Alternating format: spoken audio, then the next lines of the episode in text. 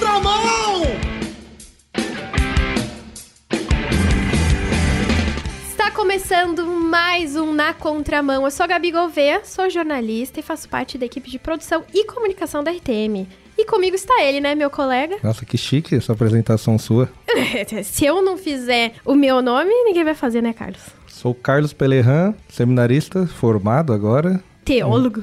teólogo, diretor da Escola de Missões Expresso para a Vida e líder de jovens da Igreja Batista Chácara Flora. Acho E é faz parte da equipe de produção da RTM Brasil. isso. Mais um guerreiro da equipe de Mais produção. um guerreiro sofredor dos produtores aqui. Mas hoje nós não estamos aqui para sofrer, né, Carlos? Não, hoje é A gente tá fácil. aqui pra celebrar, pra agradecer a Deus, porque temos uma convidada especial, cantora aí, que está se apresentando em vários lugares do Brasil, participando de vários programas, podcasts.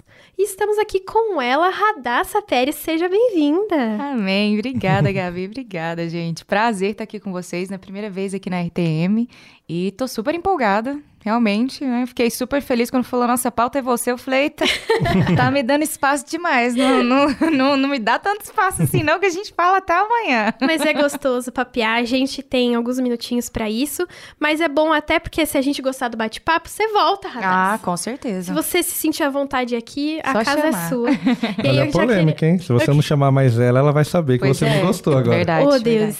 Não, não, a gente vai gostar, vai ser legal. E até eu já queria pedir pra você contar pros nossos ouvintes de onde você veio, né? Porque você não tá sempre aqui em São Paulo. Não, gente, eu não sou de São Paulo. Na verdade, eu sou de- do interior de Goiás. Eu sou de Rio Verde, mas moro hoje em Goiânia, Goiás. Então, assim, gente, se quiser um pouquinho de calor, é só passar por lá, tá? Nossa, tô eu te precisando. dou um pouquinho. mas Goiânia é uma delícia, eu gosto muito de Goiânia. Eu falo que Goiânia é uma capital interior. Não chega a ser a capital igual São Paulo, né? Que tem muito trânsito, é muito grande. Mas tem tudo que a gente precisa. Mas no fe- em final de semana, feriado, a a capital fica vazia, né? Tipo, é ótimo, parece interior. Todo mundo viaja. Todo mundo vai embora. Eu morei, eu morei no extremo sul do Piauí. Nossa. Não Misericórdia. tinha né? um McDonald's. Aonde que foi isso? Cidade? É, corrente. Hum, Não, nem, nem vai saber, porque tá muito lá no fundão. Inclusive, pessoal de corrente, um abraço. Beijo. Mas não tinha Mac e eles viajavam também pra poder comer um Maczinho. Sério. Era o rolê. Mas eu era de Rio Verde, né, gente? Então, assim, até hoje não tem um McDonald's em Rio Verde. Oh, Quantos Tem habitantes em É, Rio tem Verde? Burger King. Nossa, não faço a menor ideia. Oh, mas tem muito. Rio Verde cre- cresceu pra caramba. Cresceu, cresceu muito. Então, tipo assim, o povo até hoje viaja de Rio Verde pra Goiânia pra comer um McDonald's. ah lá. E olha que Rio Verde cresceu pra caramba. A gente ia pra Barreiras. É. Tá ali perto, Bahia, Correntes Barreiras. Não, graças a Deus eu nasci em São Paulo mesmo. Esse problema Eu você também não nasci tem. em São Paulo, mas a vida do missionário é essa, né, gente? Mas aí, Radassa, já conta pra gente como que você conheceu Jesus, como que foi sua história de conversão, pra gente entender um pouquinho da sua relação com o Claro. cristianismo. Gente, na verdade, eu cresci num lar cristão já, graças a Deus, né? Dou graças a Deus por isso, tive essa oportunidade. Meus pais. É, minha mãe, ela foi consagrada pastora quando eu tinha mais ou menos de 11 para 12 anos de idade, né? Então hoje, vamos dizer, minha mãe é pastora. E a gente tem, assim, estado, tipo assim, envolvendo com a igreja há muitos anos. Desde quando eu era pequenininha, a gente. Eu participava na dança, né? Aquela coisinha toda, ajudava na salinha. Filha de pastor faz Filha de pastor. E com 12 anos foi quando, tipo assim, logo depois que minha mãe realmente foi consagrada pastora, foi quando realmente eu comecei a me envolver mesmo na parte de, de louvor. Porque antes a gente fazia um pouquinho de cada, né? Mas quando minha mãe começou e Deus nos entregou um ministério, foi. é, não tinha ninguém, entendeu? Era só eu, tipo, que cantava. Então a gente começou só comigo no louvor e ela pregando. Então, assim, acabou que eu tive meio que tomar essa, essa rédea, né? Nessa parte do louvor. E acabei, assim, amando, né? Realmente. Mas isso ainda muito novinha. Porque Muito você começou novinha, a cantar eu tinha 12 com 16. anos. É, eu tinha 12 anos nessa época. Ah. Foi dos meus 12 anos aos meus 15 anos na igreja. Assim, realmente ministrando o louvor da igreja, né? E, e na maioria das vezes era eu e o playback, gente. Era muito engraçado, não é? Era uma igreja era nem- pequena. Era uma igreja pequena, a gente tava começando, então assim, na verdade a gente começou com um projeto. Esse projeto de ajudar uma, uma área carente, uma, uma vila carente. Então realmente a gente começou tirando crianças de rua, então pessoas de rua. Então assim, realmente a gente não tinha muitos recursos, vamos dizer, né? Então a parte de louvor realmente só tinha eu. As crianças não tocavam, é, eles não, não tinham esse, esse, esse capacidade, vamos dizer, né? Além de. Mas tinham capacidade de fazer mil coisas ali, é pra ajudar com as crianças. Era muito lindo ver. Eu consegui também treinar um coralzinho. Então, tipo assim, era muito fofo ver a, a capacidade daquelas crianças, né? Uma assim. líder mirim, você. Tentei, tentei. Não sei se Crianças conquistei, mas tentei. Venha com Verdade, hein? tia Radassa. Tia Radassa. E eu tinha 12 anos, né? De 12 pra 15. A tia Radassa, né? Radassa. Tipo, às vezes eu cuidava de meninas que tinham mais de 15 anos. Então, tipo, era muito Nossa! engraçado que eu era... Eu tive, tive... Acabei amadurecendo muito nova por causa disso, né? Mas eu acho que ministério é isso mesmo, né? Eu acho que você, como missionário, assim, você já percebeu como é que é a vida, assim. Não, sim. Como seminarista também, né? Não A é é fácil, difícil. a vida é difícil. Então, assim, é, com 15 anos, Deus nos deu uma direção, onde eu saí de Rio Verde, fui pra Goiânia, né? Foi uma dificuldade muito grande, porque a gente chamava muita igreja. Então, a gente desfazer dessa igreja, assim, foi realmente um sacrifício, mas foi um caminho que Deus colocou no nosso, nosso coração. E a gente chegou em Goiânia, eu tinha pra quase 15, 16 anos de idade, né? Foi onde eu comecei o ministério, foi onde Deus deu a palavra, né? Falou assim, eu quero que você grave. E na época, né, a Damares, a Damares começou a, Porque a pra quem não seguir- sabe, o nome da Radassa oficial lá da certidão de nascimento é Damares, né? Isso, é Damares. E então, naquele momento de como Damares, eu comecei a gravar. E foi quando a gente começou a perceber que não tava dando muito certo, viu, gente? Porque a outra Damares conhecida, todo mundo tava achando que era ela que ia aparecer em algum evento. Eu falei, gente, não é ela, sou eu. falei, desculpa aí, Damares, pela É um confusão. 2.0. É. Mas você sempre soube cantar ou no começo, Desde pequena. seja o que Deus quiser, você subiu mãe. lá na frente? Não, desde pequena. Minha mãe disse que eu era. Quando desde pe- pequenininha, ela disse que me via assoviando com os pássaros. Ela falou: essa menina tem o dom da música. Princesa da Disney. É, Acordava- Ela tá lá na, na porta lá em Rio Passarinho Verde. cama. saindo assim, ó. Pior que eu sou da fazenda, né? Assim, a gente tem fazenda, né? Meus pais mexem com fazendas, nós somos é, produtores agrícolas. E assim, a gente veio do mundo nada a ver pro mundo da música, né? Ou seja, realmente a gente veio sem saber nada na música. Quando Deus mandou, a gente falou: quê? O Oi? dia que eu saí de Ah, casa. praticamente isso. Era Deus e eu do Era sertão. Deus e eu do sertão. E versão feminina. E, e aí, quando é, ela viu, assim, que eu tinha esse- essa pegada pra música, eu acho que também porque minha mãe sempre quis muito, né, cantar. Então, acho que era uma coisa que ela tinha muito no coração. E antes de eu nascer, na verdade, isso é até um, um testemunho. Antes de eu nascer, Deus deu uma visão pra minha mãe de mim cantando. Antes de eu nascer. Tipo assim, ela viu eu nessa, nessa estatura que eu tenho, assim, mulher, é, com cabelo longo, que eu sempre tive, uma coisa minha, né? E aí, a- quando ela viu eu cantando, então, assim, quando eu era pequenininha, acho que ela deve rele- relembrar desse sonho, essa visão que ela teve. E, e desde então, ela me colocou em aula de canto, desde pequenininha. Eu sempre fui, assim, atraída pela música mesmo, sabe? De uma forma ou de outra. E aí foi quando realmente. Mas profissionalmente, eu nunca imaginei que eu ia cantar profissionalmente, não, gente. Uhum. Mas isso foi mesmo uma escolha sua? Você gosta de cantar, gosta de servir a Cristo nisso, Uhum. além, assim, da influência da sua mãe? Ah, com certeza. Eu acho que se fosse só a influência dos meus pais, eu não estaria hoje, né, com essa idade, continuando esse caminho, né? Geralmente, assim, a gente falaria, não, mãe, desculpa, não vou seguir seu sonho, né, vou seguir o meu. Mas eu vejo que, na verdade, não é um sonho nem meu, nem da minha mãe, é um sonho de Deus, né, na minha vida. E eu falo assim, que eu nunca imaginei, porque eu nunca tive essa ambição, sabe, de falar assim, crescendo. Porque eu conheço muitas pessoas que têm, conheci quando eu morei fora também, as pessoas desde pequena falavam assim, não, tipo, a menina cantava em tudo quanto é lugar, achava um piano, pedia pra alguém tocar e cantava e tal, tal. E eu nunca fui assim. Não era aquela coisa, ah, tipo, ai, vamos ali, tem gente tocando, vamos cantar uma música? Ah, não sei o que, vamos gravar aqui? Não. Eu nunca fui assim. Então, tipo assim, eu servia na igreja. Meu coração tava aberto pra servir. Era, era isso que eu tinha, entendeu? E, e quando o Senhor deu essa direção, ele falou assim, ó, eu quero que você grave. Eu acho que pra mim não tinha nenhuma dúvida, entendeu? Tipo, ah, mas não, tipo, se Deus tá mandando, Deus tá pedindo, eu vou obedecer. Então, pra mim, minha vida sempre foi muito assim, sabe? Deus dá a direção, ok, vamos. É, para tudo, vai embora do país, esquece tudo que você fez aqui e vai estudar. Ok, beijo, tchau. Então, tipo assim, por mais que são sacrifícios às vezes difíceis de ser ditos, né, de fazer, mas eu, eu sempre tive esse coração aberto, assim, que Deus queria pra mim, sabe? E Deus tem abençoado muito, graças a Deus, esse processo. A cada, a cada passo que eu tô dando, sabe? Você vê, tipo, essa, a graça, a ajuda de Deus, o caminho é dele mesmo, porque parece que tudo que parece que vai dar errado dá certo, entendeu? Quando ele quer. É, é muito tranquilo as coisas, vai acontecendo. Por mais que as lutas são grandes, mas é um caminho, é um caminho aconchegante que a gente caminha, É, sabe? tem uma amiga muito querida, a Débora, ela tava falando isso. Ela falou: quando a gente se coloca diante de Cristo e fala, a minha vida é sua, Uhum. e isso acontece mesmo, a gente faz isso não só de falar, mas de rasgar o coração mesmo. Se ele quiser te tirar de um lugar, ele te tira. Uhum, E, é ele fala: verdade. não quero mais você aqui, então É. sai. E ele dá um jeito de te Sim. colocar onde ele quer. Alguma coisa acontece, uma situação, uma proposta. E, e era muito interessante isso, porque quando eu morei fora, eu saí com 19 anos de idade. Então, eu já tinha ali dos meus 16 aos meus 19, né, trabalhando no ministério. E com 19 anos e meio, mais ou menos, eu fui para os Estados Unidos a primeira vez. Fiquei um ano lá, achei que eu ia ficar meus quatro anos lá, sério. Tipo assim, achei que eu ia ficar, né? Deus mandou, tô aqui e tal. Voltei de férias pro, pro Brasil, né? Tipo aquelas férias longas que os Estados Unidos têm. E nessas férias, Deus me deu uma direção de eu ir pra Austrália, em Sydney, onde eu fui estudar na Hilson por três anos. E nesse processo, eu percebi uma coisa. A cada passo que eu dava, tipo assim, ah, eu tenho que sair dos Estados Unidos e tenho que ir pra Austrália, eu imaginei que eu ia ficar assim, nossa, mas eu fiz tanta amizade lá. Sabe, meu coração, sabe aquela coisa que você acha que seu coração vai ficar tipo assim, nossa, mas eu vou ficar triste, vai ser difícil, não sei o quê. Gente, era impressionante. A cada situação que eu tinha de pular de um lugar pro outro, era como se meu coração tivesse terminado o meu processo naquele lugar e meu coração já estava pronto pro próximo caminho.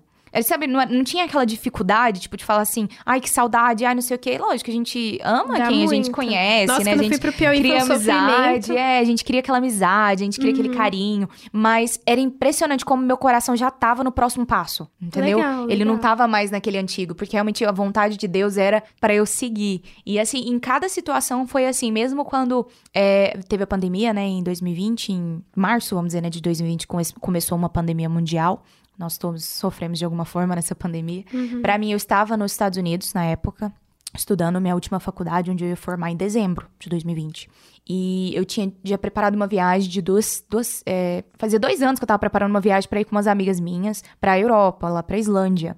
Era uma viagem que eu sempre quis fazer, né? Então, quem tipo não assim, quer, né, quem não galera? quer? Vamos com a Então, radassa gente- pra Islândia.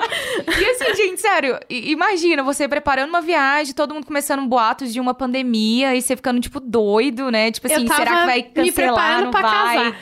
Nossa, Deus. Realmente tava, acho que tava pior que eu, viu? Foi a crise do século na minha vida. E menina, e eu aquele medo de cancelar minha viagem, né? Que que vai dar essa pandemia? Ainda não era pandemia mundial, né? Era só alguns lugares que tava mais fechando fronteira, alguns lugares assim. E eu falei, quer saber? Tava tranquila ainda quando eu fui. Cheguei na Islândia, gente. Dois dias que eu estou na Islândia, todo mundo começa a anunciar pandemia mundial. Todas as fronteiras vão se em hotel? fechar. Eu quase fiquei presa. Eu falo que foi Deus mesmo que cuidou de tudo, porque eu não pude voltar para os Estados Unidos, porque fecharam as fronteiras, só entrava é, realmente residentes, é, cidadãos americanos. Mesmo eu tendo visto de estudante, não consegui entrar. Eu não pude sair da Islândia, né? A Islândia nem pôde me colocar no avião. Eles falaram, seu visto não vai entrar nos Estados Unidos, então a gente não pode te embarcar. Ah, fica lá nas águas termais, Claro. radassa. É. E o dinheiro só assim voando, né? O dinheiro indo embora, né? Já tá faltando, né? E a gente lá jogando fora. Não, e foi muito, muito difícil, sabe? Aquela, aquela mo- momento ali onde você tá, tipo, o que, que eu vou fazer? Como é que eu vou fazer? E eu já tinha conversado com minha mãe. Eu falei, mãe, se acontecesse alguma coisa, o único lugar que eu tenho que ir é voltar pro Brasil. Eu não, vou, não posso ficar aqui, né? Tipo assim, eu preciso voltar pra casa. E dito e feito, eu consegui comprar uma passagem de última hora, consegui ir pra Londres. E de Londres, minha mãe conseguiu uma passagem de última hora pra mim vir pro Brasil. E foi literalmente um dos últimos voos que saíram, sabe? E, gente, sério, aquela loucura daquele momento. Meus pais desesperados aqui no Brasil. E eu voltei aqui pro Brasil sem nada, só com uma malinha de roupa de frio. Minhas coisas tudo lá nos Estados Unidos. Pra ir pro Goiás, Ah, vai de pro. Goiás já vou Eu virei pra minha mãe e falei, o que, que eu vou fazer com essa mala aqui? E eu dei sorte que eu levei meu... Eu, eu tinha trago meus aparelhos eletrônicos, tinha levado meus aparelhos eletrônicos porque eu tinha uma matéria pra terminar uma, um trabalho. Eu falei, Deus é bom mesmo, né? Ele falou, tinha, tinha esse trabalho pra eu terminar. Então eu tive que levar minhas partes eletrônicas, levei até um livro ou outro pro, pra Islândia, porque eu ia fazer esse, tipo, enquanto tinha uns pausazinhas, ia terminar esse trabalho, né, na viagem. E eu falei, gente, imagina se eu não tivesse levado, tinha voltado pros Estados Unidos sem meu computador, pra fazer as aulas online, sem minhas coisas, sabe? Tipo assim, você ia ficar doida. Gente, eu ia ficar doida, eu juro.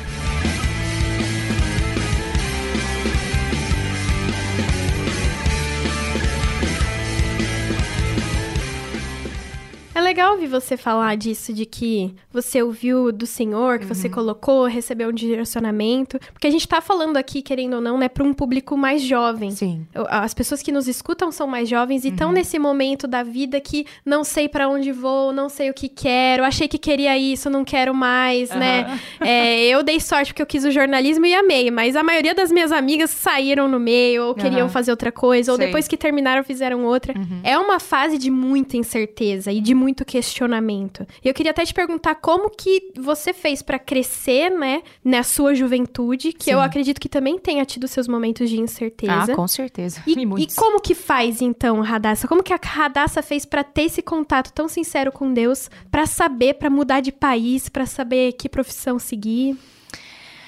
Olha, A gente até respira aquela fundo. respira fundo, pensa bem o que você vai falar, né? Pra falar coisa errada, tô brincando. Mas, olha, gente, não foi fácil. Primeiro porque é, meus pais, eu acredito que muitos pais tenham muitas expectativas em cima dos filhos, né? E pra mim não foi diferente isso. Meu pai, como eu comentei mais cedo, é, a minha família vem de uma família simples, vamos dizer assim, de, de agricultura. Meu, meu avô, tipo, construiu uma, um impériozinho dele, sabe? Quando ele era. Meu pai era muito novo, ele faleceu novo, meu avô. Então, assim, ele conseguiu deixar algumas heranças pros meus pais, meu pai pros seus irmãos. Então, assim, você vê aquela, aquela construção que vem de família, né? Minha mãe sofreu muito, ela veio de uma família muito boa, meu, meu avô quebrou e, e ela sofreu muito para conseguir suprir, eh, suprir essas necessidades da família, porque meu avô deixou eles, entendeu? Então, assim, é, desde muito nova lutando. Então, a gente vem de uma estrutura de famílias que, graças a Deus, meus dois pais têm é, ensino superior, né? O que na época era até meio difícil, né? Tipo, Não era tão fácil.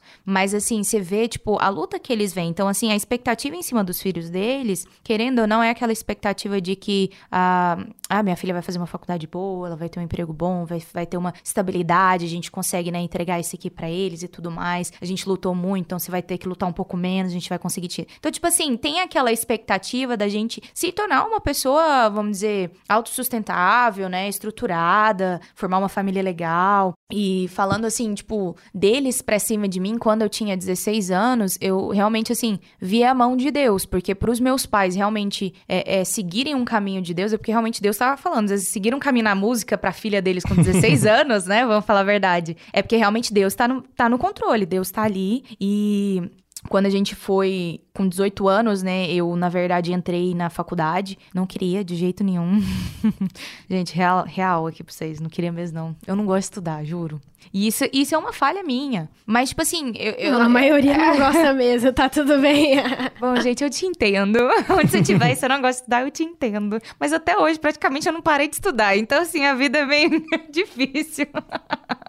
Mas eu nunca gostei de, de estudar, assim, sentar e tal, e ler e tal, tal, tal. Nunca fui. Eu fui uma pessoa mais ativa, né? Eu gosto de uma coisa mais visual. Então, assim, eu gosto de um filme, não de um livro, entendeu? Tipo assim, eu sempre fui mais uma pessoa, assim, é aprender fazendo, não aprender lendo. Tipo assim, a teoria, entendeu? Então, eu sempre fui mais nesse estilo. Então, quando a gente começou ali, eh, eu tinha quase meus 18 anos, terminando o ensino médio, eu virei pra Deus e falei assim, Deus, se eu passar na faculdade, eu entro. Mas se eu não passar, eu também não vou ficar doida em cima, não. Você orava muito, Vou focar então. na música, Orava é. muito pra Ah, não muito pra passar. não Deus. não façam igual eu. Façam o que eu falo, não o que eu faço. Brincando. Mas, é, e aí eu acabei passando. Eu passei em faculdade de contabilidade pela PUC de Goiás. E eu falei, droga, agora eu vou ter que fazer. eu falei pra Deus que Falei se eu Deus, passar, né? E eu vou fazer. cantora também é contadora. Isso. Mas acabei não terminando o curso. Foi, aqui, o- foi o que, assim, sabe, um ponto importante na minha vida. Porque eu tinha prometido aos meus pais que eu ia fazer um curso, né? E, e entrei ali na faculdade, passei, comecei o curso. Mas aí chegou um ponto onde eu tava ali com a música, eu virei pros meus pais e falei, olha, eu quero focar na música. Vocês me dão essa liberdade? Porque eu não, não posso tomar essa decisão sozinha, né? Eu vivo debaixo de vocês, vocês têm me apoiado em tudo, eu sei que vocês querem que eu me forme em algo. E o que, que vocês acham? Meu pai me liberou, fiquei impressionada. Falei, "Gente, Deus é bom mesmo, Deus tem Moveu seus o coração. propósitos.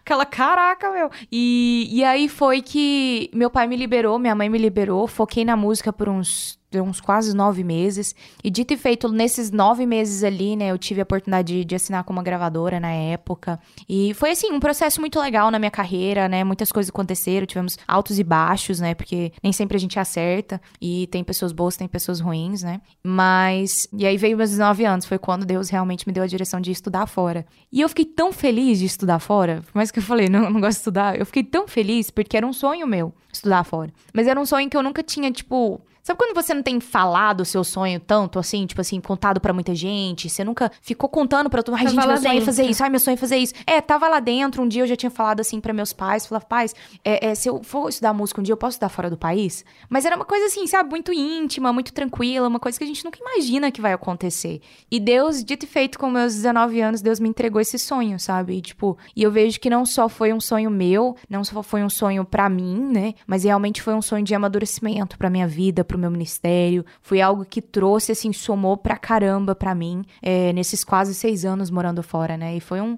um pula-pula, né? Dos Estados Unidos pra Austrália, depois pra Austrália, voltar pros Estados Unidos, depois voltando pro Brasil no meio de uma pandemia. E tudo, tudo englobando aí uma bola de neve, mas que realmente, pra mim, hoje me fez quem eu sou, né? Hoje me fez quem eu aprendi a ser dentro dele. Mas cumpri minha promessa aos meus pais. E mesmo depois de ter feito música lá na Austrália, é, eu me formei nos Estados Unidos em business, que foi um, um, vamos dizer, foi um acordo que eu fiz com os meus pais. Eles falaram assim, olha, você pode focar na música, mas me entrega um, um diploma de negócios. Falei, ok. E em 2020 eu entreguei esse diploma de negócio pra eles.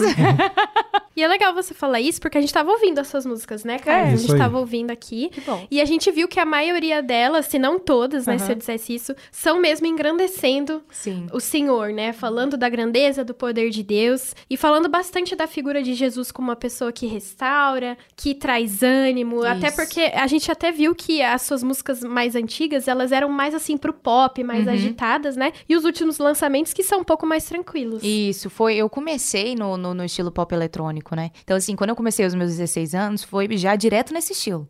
E quando a gente. ent- vol- quando eu voltei do, do- dos Estados Unidos, né? Tipo, depois da pandemia, né? Que acalmou um pouco e a gente começou a gravar de novo. é, eu ainda temei um pouquinho ainda assim no, no pop eletrônico, que eu gosto muito, né? Então a gente tem que ter A aquele vibe Hannah. Montana Aquela- é. continuou ali.